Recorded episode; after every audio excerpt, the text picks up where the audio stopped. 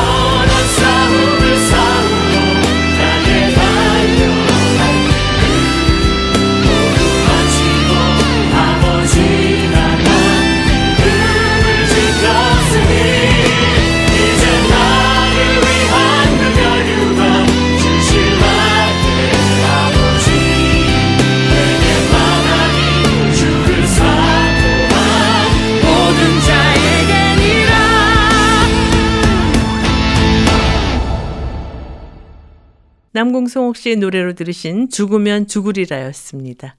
삶을 노래하며 이 시간은 삶을 노래하며 살 수 있는 이유를 은혜로운 찬양과 말씀으로 엮어서 꾸며드리고 있는데요. 이제 정정호 목사와 함께 코너가 방송되겠습니다.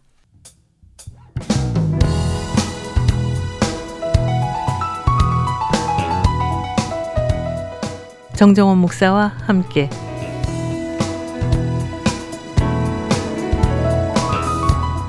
신앙생활에 꼭 필요한 주제의 말씀으로 이 시간을 은혜로 채워주시는 IM교회 담임이시며 꿈 있는 자유의 정정원 목사님과 전화를 연결해서 말씀을 나누도록 하겠습니다. 목사님 안녕하세요. 네, 안녕하세요.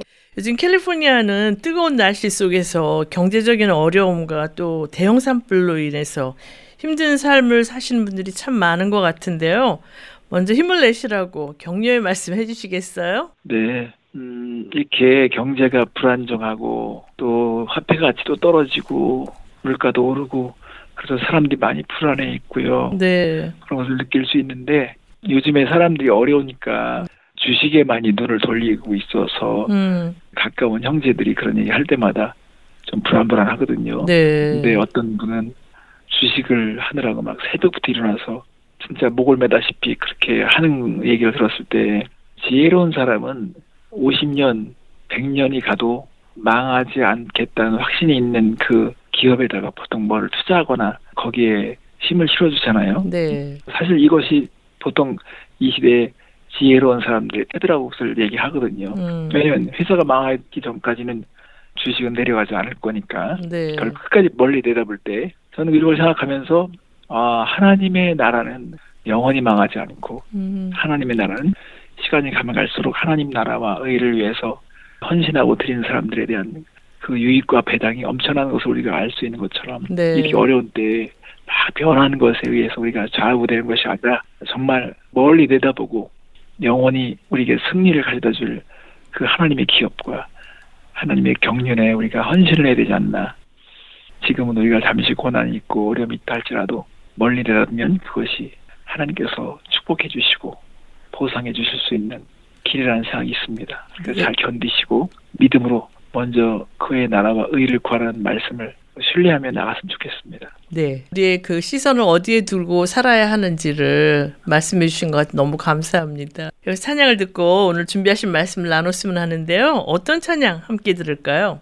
모든 능력과 모든 권세 마이클 더블 스미스의 노래를 듣겠습니다. 네, 함께 찬양 들으시겠습니다.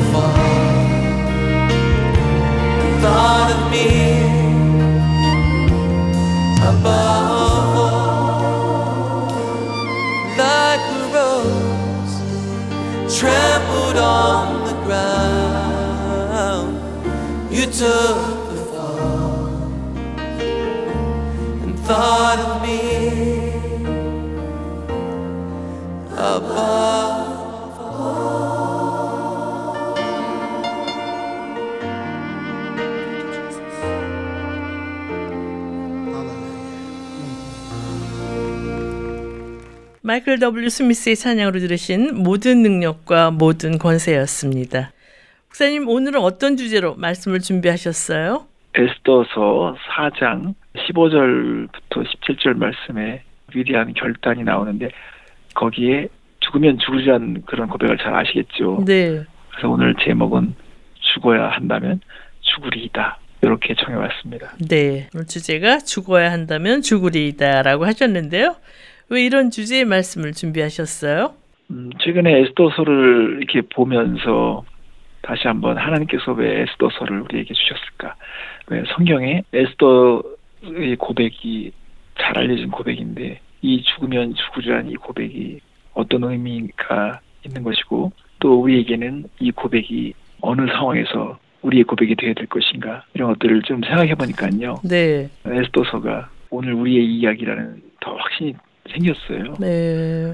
사실 우리가 성경을 대하다면은 그 성경에서 나를 발견하고 나의 사명과 나의 모습을 보는 것이 복된 것이잖아요. 그래서 네. 에스더서에서 죽어야 한다면 죽으리라 이 고백이 우리의 삶에 어느 상황에서 고백되어야 되고 또 이것이 어떤 의미가 있는지를 오늘 생각해 보려고 합니다. 네. 목사님 그런데 에스더서에는 뭐 하나님이라든지 천국, 기도, 지옥 이런 단어가 하나도 나오지 않는데 이 에스더서가 성경에 포함된 이유가 궁금한데 말씀해 주시겠어요? 네, 좋은 질문을 해주셨어요. 사실 에스더서를 읽으면 보통 어느 역사에서도 볼 수 있는 음모, 선과 악의 싸움, 또 진실이 밝혀지는 내용들이 담겨 있거든요. 네. 근데 우리에게 에스더의 그 영웅담을 소개하려고 하나님께서 이걸 주신 것이 아니라 그건 너무나 초라한 해석이죠. 네. 성경에는 하나님의 깊은 구속의 도리가 있습니다. 음.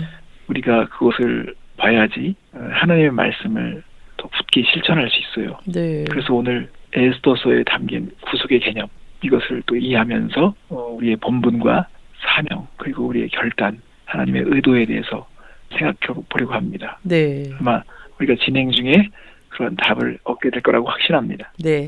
찬양을 듣고 말씀을 계속 나눴으면 하는데요. 어떤 찬양 준비하셨어요? 네, 페인터즈의 아버지 함께 듣겠습니다. 네.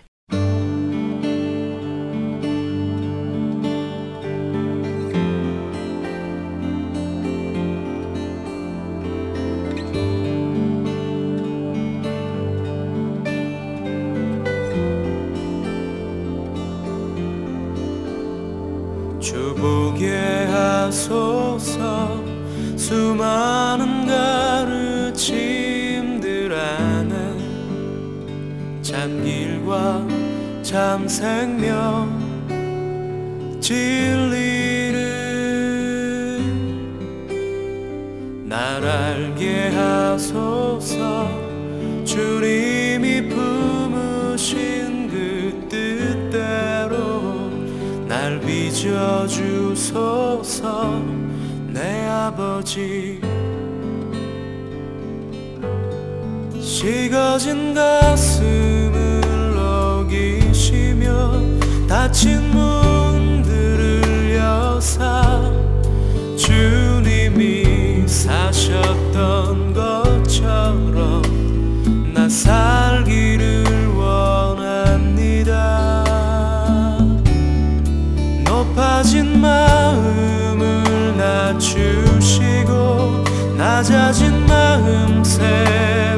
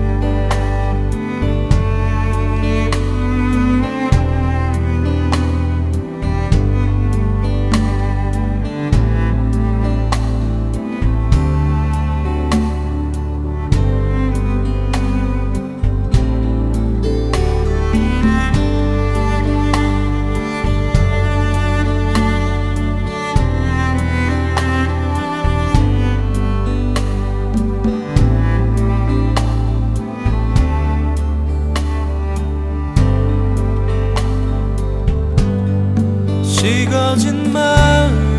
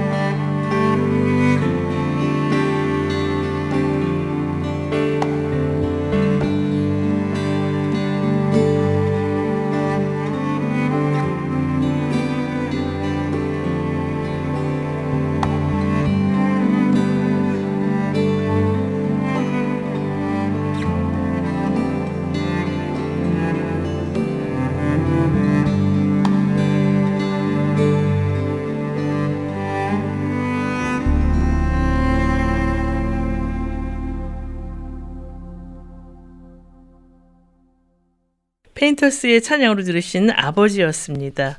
여러분께서는 삶을 노래하며 정종원 목사와 함께 코너를 듣고 계십니다. 오늘은 죽어야 한다면 죽으리이다 라는 주제로 말씀을 나누고 있는데요. 목사님, 오늘 본문 말씀이 에스더서 4장 15절에서 17절이라고 하셨는데요. 본문의 배경을 말씀해 주시겠어요? 에스더서 4장 15절부터 17절 말씀을 함께 보시겠습니다. 에스더가 모르드기에게 회답하여 이르되 당신은 가서 수산에 있는 유다인을 다 모으고 나를 위하여 금식하되 밤낮 3일을 먹지도 말고 마시지도 마소서. 나도 나의 시녀와 더불어 이렇게 금식한 후에 규례를 어기고 왕에게 나아가리니 죽으면 죽으리이다 하니라. 모르드게가 가서 에스더가 명령한 대로 다 행하니라. 이렇게 본문이 되어 있습니다. 네. 여기에 대해서 배경 설명을 드리면요. 네. 하나님의 백성은 죽어야 할 때에 죽지 못하면 다시 죽어야 할 일이 생기는 것 같아요. 네. 순종해야 할 때 순종하지 못하면 순종해야만 하는 그런 또 운명이 찾아옵니다. 음. 이스라엘 백성이 70년 바벨론 포로 기간을 마치고 하나님께서 다시 유다 땅으로 돌아가서 성전을 재건하고 예배를 회복하게 원하셨습니다. 그런데 사실 제가 이제 이민 생활을 하면서 느끼는 거지만 여기서 미국에서 잘 정착하고 집도 장만하고 후손들이 좋은 미국의 주류 대학들을 나와서 좋은 대학을 졸업한 이후에 정말 훌륭한 직장을 얻어서 이제 살만한데 선자의 음성이 들려와서요. 그 어려운 고국 땅에 다시 돌아가라는 거예요. 음. 모든 걸 정리하고 가서 하나님의 성전을 재건하라는 그런 음성을 들려줬을 때 어. 과연 얼마나 순종할 수 있을까 이런 생각을 해보게 됐거든요. 네. 사실 쉬운 일은 아니에요. 음. 모든 걸 다 내려놓고 가야 된다는 거. 짐 싸고 다시 고국으로 돌아가는 것은 이건 쉬운 결단이 아니죠. 음. 정말 과격한 순종이 있어야 되는데 에스더 당시까지 이스라엘 백성이 여기에 순종을 해서 고국으로 돌아간 사람이요. 200만 명 중에 한 6만 명 정도가 순종을 했습니다. 네. 사실 6만 명도 대단한 거죠. 음. 그러니까 194만 명은 순종하지 않고 네. 그냥 그대로 페르시아 땅에 살고 있었던 거예요. 음. 뭐 사정이 다 있었겠죠. 사업이라든가 가정적인 이유라든지 뭐 그렇지만 고국으로 돌아가는 사람들과 그대로 남은 사람들에게 있어서 이 숫자의 차이는 엄청난 거잖아요. 네. 그러면 불순종하고도 잘 살고 있는 사람들은 뭐 어떻게 되는 거냐? 음. 아무런 차이도 없으면 왜 하나님께서 그렇게까지 명령을 하셨을까? 네. 그 명령에 대한 그 가치에 대해서 사람들이 또 회의적인 생각을 가질 수 있거든요. 네. 이건 해도 되고 안 해도 되는 건데 왜 그렇게 손자들이 외쳤는가? 이렇게 안 돌아간 사람도 잘 살고 있는데 그런데 그렇지 않습니다. 하나님은 순종을 요구했을 때 순종하지 않으면 다시금 순종할 기회를 주시는데 음. 그게 위기로 찾아오는 거예요. 네. 그러니까 이스라엘 백성이 순종해서 돌아간 사람이 있지만 이제 페르시아뿐만 아니라 전역에 있는 유대인들에 대해서 큰 위기가 닥쳐오는데요. 결국은 네. 하만이라는 사람을 통해서 유대인들이 전부 진멸될 수밖에 없는 법이 만들어지고 있는 상황이었어요. 네. 그렇다면 그 에, 에스터 사건은 하나님의 말씀에 불순종해서 페르시아에 남아있던 그 194만 명의 유대 백성들에게 닥친 사건이네요. 근데 넓게는 이제 전역에 유대인들을 위한 그런 법이 선포되는데 네. 쉽게 말하면 페르시아에 남아있는 이 유대인들에게 직접적인 위기가 온 거죠. 네. 그렇다면 이 남아있는 그 유대 백성들에게 닥친 위기 어떤 사건인지 구체적으로 말씀해 주시겠어요? 하만이라는 사람이 그 당시에 페르시아의 아하스에로 왕 다음으로 서열 2위의 자리를 차지할 만큼 그의 집요한 노력으로 그가 권력을 갖게 됩니다. 네. 근데 이 하만이라는 사람이 모르드게와의 이 갈등 속에서 더 확신을 갖게 되고 유대인들을 죽이고자 하는 그런 법조문을 왕에게 어, 허락을 받아서요. 네. 이제 법령이 선포되게 됩니다. 음. 그러니까 합법적으로 유대인들을 다 죽일 수 있는 권리를 갖게 되는 것이죠. 네. 이때에 이런 상황에 대해서 눈을 뜨고 적극적으로 대처한 사람이 모르드게입니다. 음. 모르드게라는 사람이 깨어서 여기에 저항하고 또 에스더를 통해서 이 문제를 해결하려고 했던 그런 과정을 에스더에서 우리가 보게 됩니다. 네. 모르디게는 이런 그 위기의 상황에서 어떻게 대응하나요? 네, 모르드게는 이러한 심각한 위기를 직감했고요. 음. 결국은 하만의 은모대로 모두가 죽을 위기에 놓였다는 걸 알게 됐습니다. 그래서 에스더서 4장 1절에 보면 모르드게가 이 모든 일을 알고 자기의 옷을 찢고 굵은 베옷을 입고 죄를 뒤집어 쓰고 성중에 나가서 대성 통곡했다고 나와 있습니다. 여기서 이 모든 일을 알고라는 구절이 있는데요. 네. 무엇을 아느냐면 하만의 계획과 목표가 진행되고 있는 것을 알게 된 것입니다. 음. 그러니까는 탄식하고 슬퍼했습니다. 베옷을 입고 금식하고 그리고 이 상황을 정말 하나님 앞에 이렇게 은혜를 구하면서 긍휼을 입기를 원했습니다. 음. 에스더서 4장 3절에 보면 왕의 명령과 조서가 각 지방의 이름에 유다인이 크게 애통하여 금식하며 울며 부르짖고 굵은 베옷을 입고 제 누운 자가 무수하더라. 그러니까 우리가 이 코로나 바이러스가 어떤 한 지역에만 된 것이 아니라 전 세계적으로 모든 곳에 다 영향을 준 거잖아요. 네. 것처럼 이 법조문은 모든 전역의 유대인들에게 해당되는 것입니다. 그러니까 평소에 유대인과 별로 관계가 안 좋거나 감정적으로 불화하거나 유대인에 대한 앙심이 있는 사람들은요 이 법조문이 통과하면 죽일 수 있는 권리를 갖게 된 것입니다. 네. 그런데 하나님께서는 어떤 목적을 성취하시는 데 있어서는요, 이 선과 악의 대립을 사용하시더라고요. 네. 큰 긴장이 만들어졌어요. 하만과 모르드게 사이에서 큰 대립을 보게 하셨습니다. 네.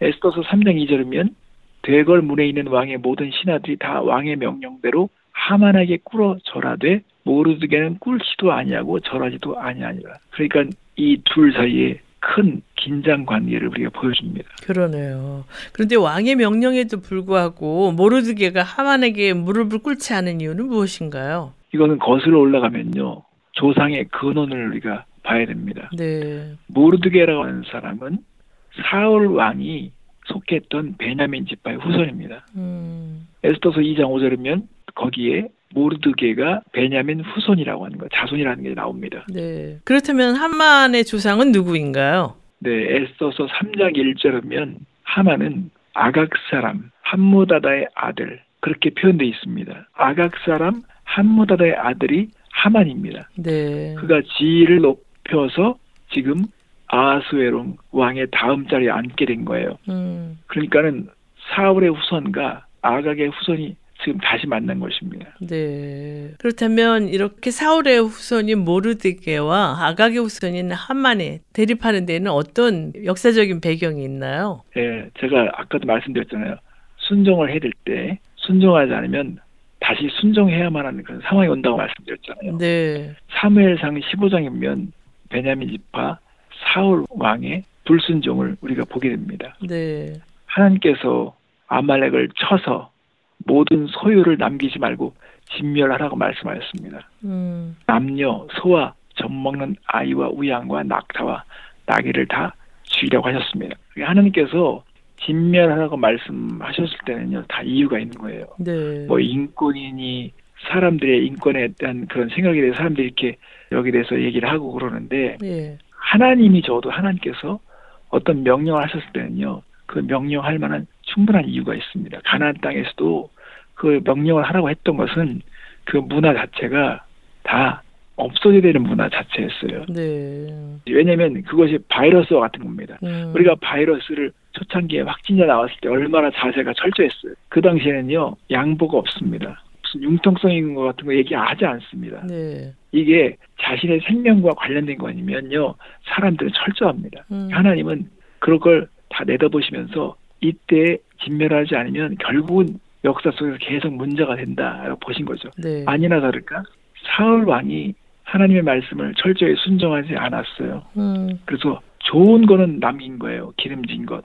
자기가 볼 때 좋은 것, 아주 하찮은 것, 가치 없는 것은 진멸했어요. 네. 좋은 것. 그리고 아각 왕을 살려준 거예요. 네. 그러니까는 이 순종해야 될 때 순종하지 않으면 더 큰 대가를 치르게 되어 있습니다. 예. 그래서 하만이라는 사람은 구약의 히틀러와 같습니다. 음. 히틀러로 비유돼 있죠. 이 네. 히틀러가 유대인들을 많이 학살했잖아요. 네. 하만은 자기의 조상을 거슬러 올라가면 유대인들이 자기 민족을 그렇게 죽이고 피해를 줬다고 생각하니까 그게 음. 또그 마음에 쓴뿌리가 있는 거겠죠. 네. 그러니까 모르드게와 하만과의 이 대립은 결국은 영과 육의 싸움을 상징적으로 말해주고 있습니다. 네. 상징적으로 어떻게 이야기하고 있나요? 이게 좀 어려운 얘기일 수 있는데요. 음. 하만은 사단을 상징하죠. 네. 사단은 최대한도로 자기가 권리를 갖고 힘을 가져서 결국은 하나님의 계획과 또 하나님의 사람들을 멸망시키는 것이 그의 목표입니다. 네. 그런데 여기에 모르드게가 사용되죠. 음. 모르드게는 탄식하고 슬퍼하고 그렇게 에스더를 양육하는 걸 보면 이게 성령님과 유사한 어떤 인격을 나타냅니다. 네. 성령님은 에스더를 양육을 하죠.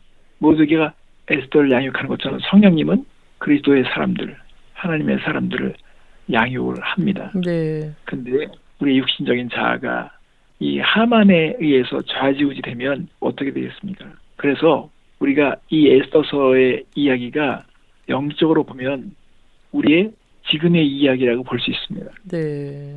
하만은 사단과 육신적인 생각을 상징하고 하나님이 정말 미워하시는 아말렉의 후손인 것입니다. 음. 사단은 끝없이 하나님을 대적하죠. 결국 죽이고 멸망시키는 것이 그의 비전입니다. 네. 합법적으로 죽이고 싶어 합니다. 음. 결국 법을 만들어서 돌이킬 수 없는 일이 벌어지게 합니다. 음. 예수님께서 요한복음 10장 10절에 도둑이 온 것은 도둑질하고 죽이고 멸망시키는 것뿐이요 내가 온 것은 양으로 생명을 얻게 하고 더 풍성히 얻게 하려는 것이라고 말씀하셨습니다. 네. 여기서 찬양을 듣고 말씀을 계속 나눴으면 하는데요. 어떤 찬양 추천해 주시겠어요?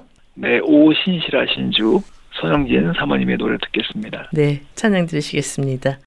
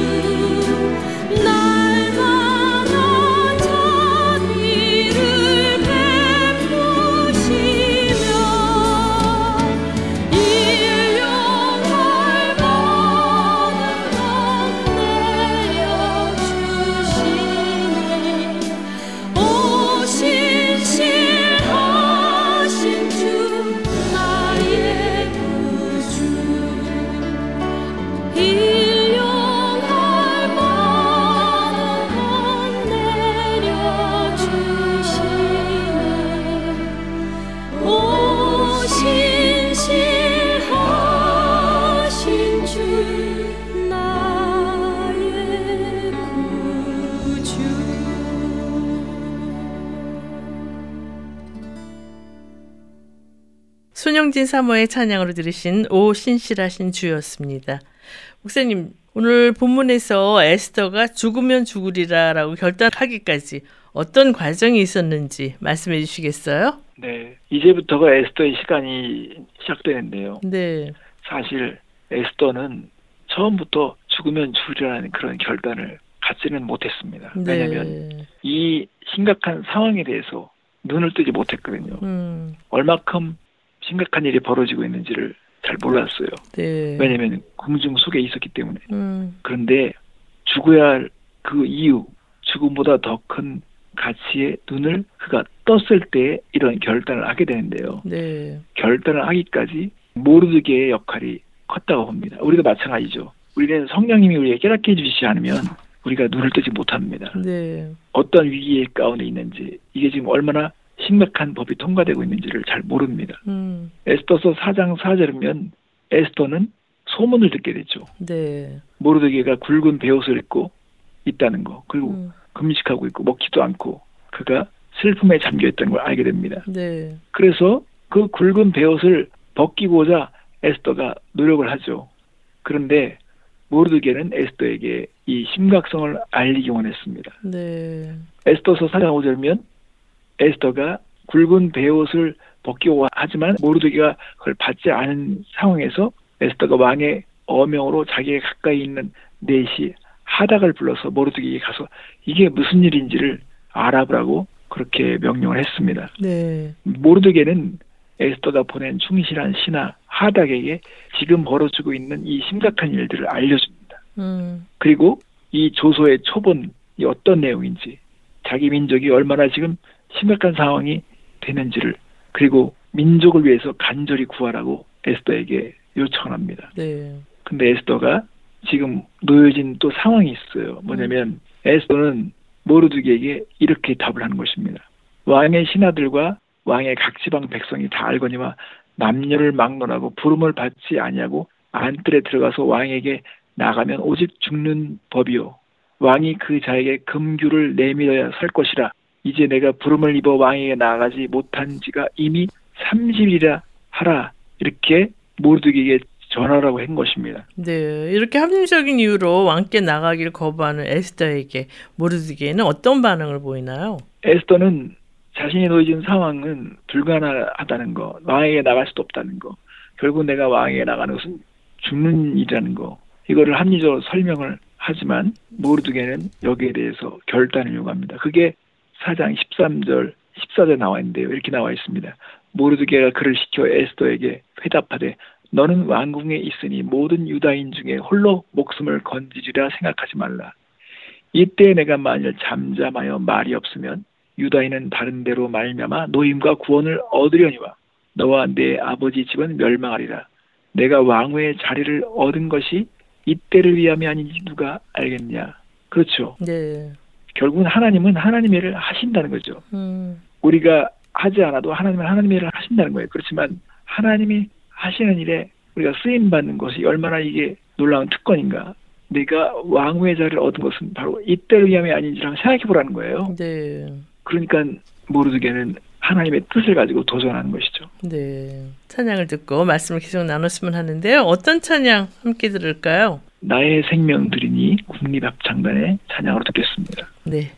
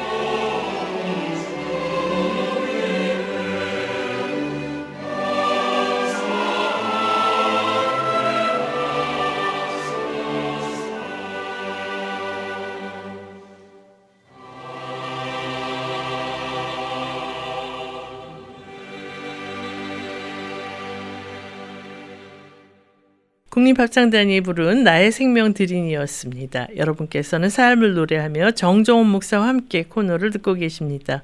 오늘은 죽어야 한다면 죽으리이다 라는 주제로 말씀을 나누고 있는데요. 목사님, 목사님께서 서두에서 에스더서에 담긴 구속 개념을 이해한다고 말씀하셨는데요. 에스더서에 담긴 구속 개념에 대해 구체적으로 말씀해 주시겠어요? 네, 우리가 영화나 드라마를 보면 거기에 주요한 인물들이 나오잖아요. 그래서 네. 그 인물들에 대한 캐릭터가 있습니다. 음, 우리가 에스더스를 보면 아하수에롱이 나오고 하만이 나오죠. 네. 모르드게, 에스더 요 네 인물이 주요 캐릭터입니다. 네. 이게 우리에게 주는 의미가 큽니다. 아하수에로 왕은 죄로 오염된 거짓된 자, 이 자아의 생각을 조종해서 결국은 자신이 바라는 대로 움직이려고 하는 존재가 있어요. 네. 그게 하만이죠. 우리가 몸에 여러 가지 지체가 있잖아요. 네. 이 지체가요 뇌에 의해서 조종이 되는 것입니다. 음, 그러니까 이 에스더서에 보면 127개의 나라와 지방에 대해서 나와 있습니다. 네. 자아가 교만하거나 무지하면 모든 나라와 지방은 영향을 받는 것처럼 우리의 음. 몸은 생각에 의해서 영향을 받습니다. 음, 이처럼 아하수에로 왕은 죄로 오염된 거짓된 자아가 양심과 충돌하게 되는데 와스티 왕후가 거기서 폐획이 됩니다. 음, 양심을 제거하듯이 와스티는 폐위가 되죠. 네. 에스더서 1장과 2장 사이에는 3년이라는 시간이 있어요. 음, 아하수에로랑이 전쟁에 실패하고 돌아와서 곤고하고 외로운 마음을 가지고 있을 때 이때 신하들이 왕의 마음을 달래기 위해서 왕의 아내를 맞이하기 위한 미인 대회를 열자고 제안합니다. 음, 그래서 만나게 된 것이 에스더입니다. 네. 그렇다면 에스터는 구속 개념에 있어서 누구를 네, 상징하나요? 에스더는 순수한 사람의 영을 의미합니다. 네. 이 영이 성령님에게 양육을 받아야만이 하나님의 뜻을 이룰 수가 있습니다. 네. 그러니까 모르드기가 위기를 직감했듯이 성령님은 사단의 음모 아래 진멸될 위기를 직감합니다. 결국은 이런 상황을 에스더를 깨워서 알려줍니다. 네. 그래서 성경에 보면 로마서 8장 5절부터 7절에 면 육신을 따르는 자는 육신의 일을 영을 따르는 자는 영의 일을 생각하나니 육신의 생각은 사망이요 영의 생각은 생명과 평안이니라 육신의 생각은 하나님과 원수가 되나니 이는 하나님의 법에 굴복하지 아니할 뿐 아니라 할 수도 없습니다. 그러니까 참된 자아는 영이 깨어서 성령의 음성을 들어야 합니다. 자신의 생각을 내려놓아야 하는 것이 중요합니다. 음, 그러니까 이렇게 에스더서 안에 지금 우리들이 오늘 겪고 있는 이야기가 계속 진행되고 있는 것입니다. 음, 그러니까 우리가 성령님의 음성을 듣고 성령님과 통해야만이 우리가 살수 있습니다. 네. 예수님은 몸이 살고 영혼이 죽는 것과 영혼이 살고 몸이 죽는 것을 비교하셨어요. 차라리 눈이 뽑히는 것이 낫지 영혼이 죽는 것은 미련하다고 말씀하셨습니다. 네. 이 에스더서의 이야기는 그냥 어떤 궁중에서 벌어지는 해프닝 에피소드가 아니죠. 우리의 삶과 직결된 이야기이기 때문에 하나님께서는 이 에스더서를 통해서 구원의 도리, 이 구속 개념에 대해서 우리가 깨닫게 되기를 바라시는 것입니다. 네. 그렇다면 에스터가 이렇게 죽기를 결단한 후에 어떤 사건들이 일어나는지 말씀해 주시겠어요? 네, 에스더는 금식을 선포하고 그리고 이제 왕에게 나가는데 왕의 허락받지 않고 나가면 죽는다는 걸 알지만 내가 죽어야 한다면 죽을 것이다. 그런 각오를 하면서 정말 하나님만 의지하게 됩니다. 네. 근데요, 성령의 원리는 아주 놀랍습니다. 죽어야 사는 길이 열립니다. 네. 하나님의 뜻대로 죽고자 하면 기적이 일어납니다. 새 역사가 창조됩니다. 새해를 맞이하게 됩니다. 네. 이게 애굽에서 이스라엘 백성이 빠져나올 때 배운 교훈이에요. 음, 우리가 갈보리 언덕에서 배운 교훈입니다. 요단강을 건너면서 배운 교훈입니다. 에스더가 죽을 각오를 하면 왕의 마음이 변합니다. 그러네요. 에스더가 죽을 각오를 했을 때 왕은 잠이 오지 않습니다. 음, 그리고 역사책을 펼치게 됩니다. 그리고 그때 모르드기의 행적이 읽혀지게 됩니다. 왕은요 자신의 목숨을 살려준 모르드기에 대해서 눈을 뜨게 되고요. 그래서 너무 미안해가지고요. 이제 무엇인가를 해야 된다는 생각으로 가득합니다. 네. 그래서요 우리가 하나님이 말씀하신 게 얼마나 놀라운 진리인지를 압니다. 음, 역전이 됩니다. 거짓된 자아가 순종하는 것으로 변합니다. 하만의 실체가 드러납니다. 에스더가 죽음을 각오하고 모르드게의 생각을 존중하고 따랐을 때 모든 것이 이제 반전이 됩니다. 네. 하만이 심판을 받습니다. 그리고 모르드게가 존귀해지면요 번영과 평화가 옵니다. 성령님의 생각을 따르면 에스더가 죽기를 각오했을 때 새로운 역사가 쓰여지는 것처럼 비로소 불임절이 찾아옵니다. 네. 그러니까는 성령님의 생각에 눈을 뜨게 되면 또 그 성령님의 뜻에 적극적으로 순종하면 우리의 삶이 새로운 역사가 쓰여지게 되죠. 네. 근데 한번 생각해 보세요. 어떻게 왕이 그날 밤 잠이 오지 않을까요? 음. 왕이 왜 또 잠이 오지 않아서 역사책을 펼쳐 읽어달라고 그러면 신하가 모르드기가 행한 일을 읽어요. 그러니까 하나님의 어떤 계획 속에 다 있는 것이죠. 음. 우리가 예수님의 그 구속에 대한 은혜를 정말 알았을 때 잠을 못 이루고 이 은혜를 어떻게 갚을까 하는 마음이 있는 것처럼 성령께서 이 구속의 은혜를 깨닫게 하시면 우리는 그런 날이 반드시 있어야 합니다. 네. 오늘 죽어야 한다면 죽으리이다라는 주제로 말씀을 주고 계신데요. 오늘 말씀 정리해 주시겠어요? 네. 성경에서 사도 바울이 그렇게 고백했지만 내게 사는 것이 그리스도니 죽는 것도 유익함이라 이렇게 고백하는 이유는 다 있습니다. 예수님을 존귀하게 하는 일이 성령님의 일입니다. 네. 성령님을 존귀하게 여겨야만이 우리가 사는 길입니다. 음. 지금 우리는 너무 풍족한 시대, 풍요로운 시대에 편리한 것을 추구하면서 살죠. 네. 근데 영은 죽음을 통과해야 되고요. 최소한 한 번 정도는 죽어야 할 때 죽으리다 하는 그런 결단이 필요합니다. 네. 사도 바울은 날마다 나는 죽는다고 고백했습니다. 음. 그래서 이러한 고백이 나의 고백이 되고 나의 경험이 되고 나의 역사를 쓰여지고 나의 기념비가 됐으면 좋겠습니다. 네. 빌립보서 1장 20절 21절이면 사도 바울이 이렇게 고백합니다. 나의 간절한 기대와 소망을 따라 아무 일이든지 부끄러워하지 아니하고 지금도 전과 같이 온전히 담대하여 살든지 죽든지 내 몸에서 그리스도가 존귀하게 되게 하나니 이는 내게 사는 것이 그리스도니 죽는 것도 유익함이라 이렇게 고백합니다. 네. 목사님과 말씀을 나누다 보니까 아쉽게도 마쳐야 할 시간이 다 됐어요. 찬양 들으면서 정정훈 목사와 함께 코너를 마치려고 하는데 어떤 찬양 추천해 주시겠어요? 네, 아침에 노래를 듣겠습니다. 나의 간절한 기대와 소망을 따라 네, 찬양 들으면서 정정훈 목사와 함께 코너를 마치겠습니다. 목사님 귀한 말씀 감사합니다. 네, 감사합니다.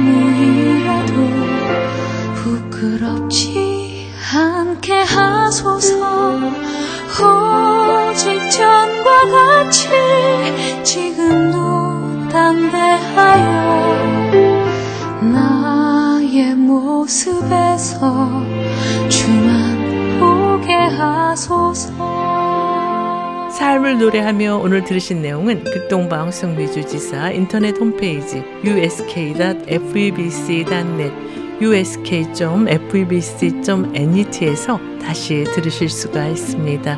오늘 방송을 들으시고 궁금하신 점이나 극동방송 사역에 대해 관심 있으신 분은 연락 주십시오.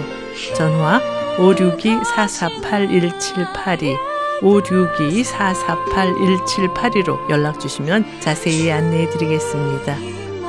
자연재해와 전쟁, 전염병 등으로 얼룩진 이 세상에서 나를 향하신 하나님의 뜻은 무엇인지 확인하고 하나님의 귀한 도구로 사용받는 우리 모두가 되기를 간구하면서요. 삶을 노래하며 오늘 순서를 모두 마치겠습니다. 지금까지 저는 김미정이었습니다. 안녕히 계십시오.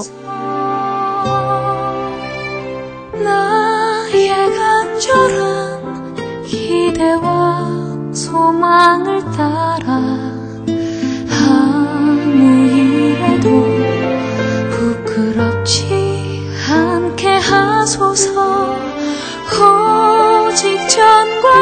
같이 지금도 담대하여 나의 모습에서 주만 보게 하소서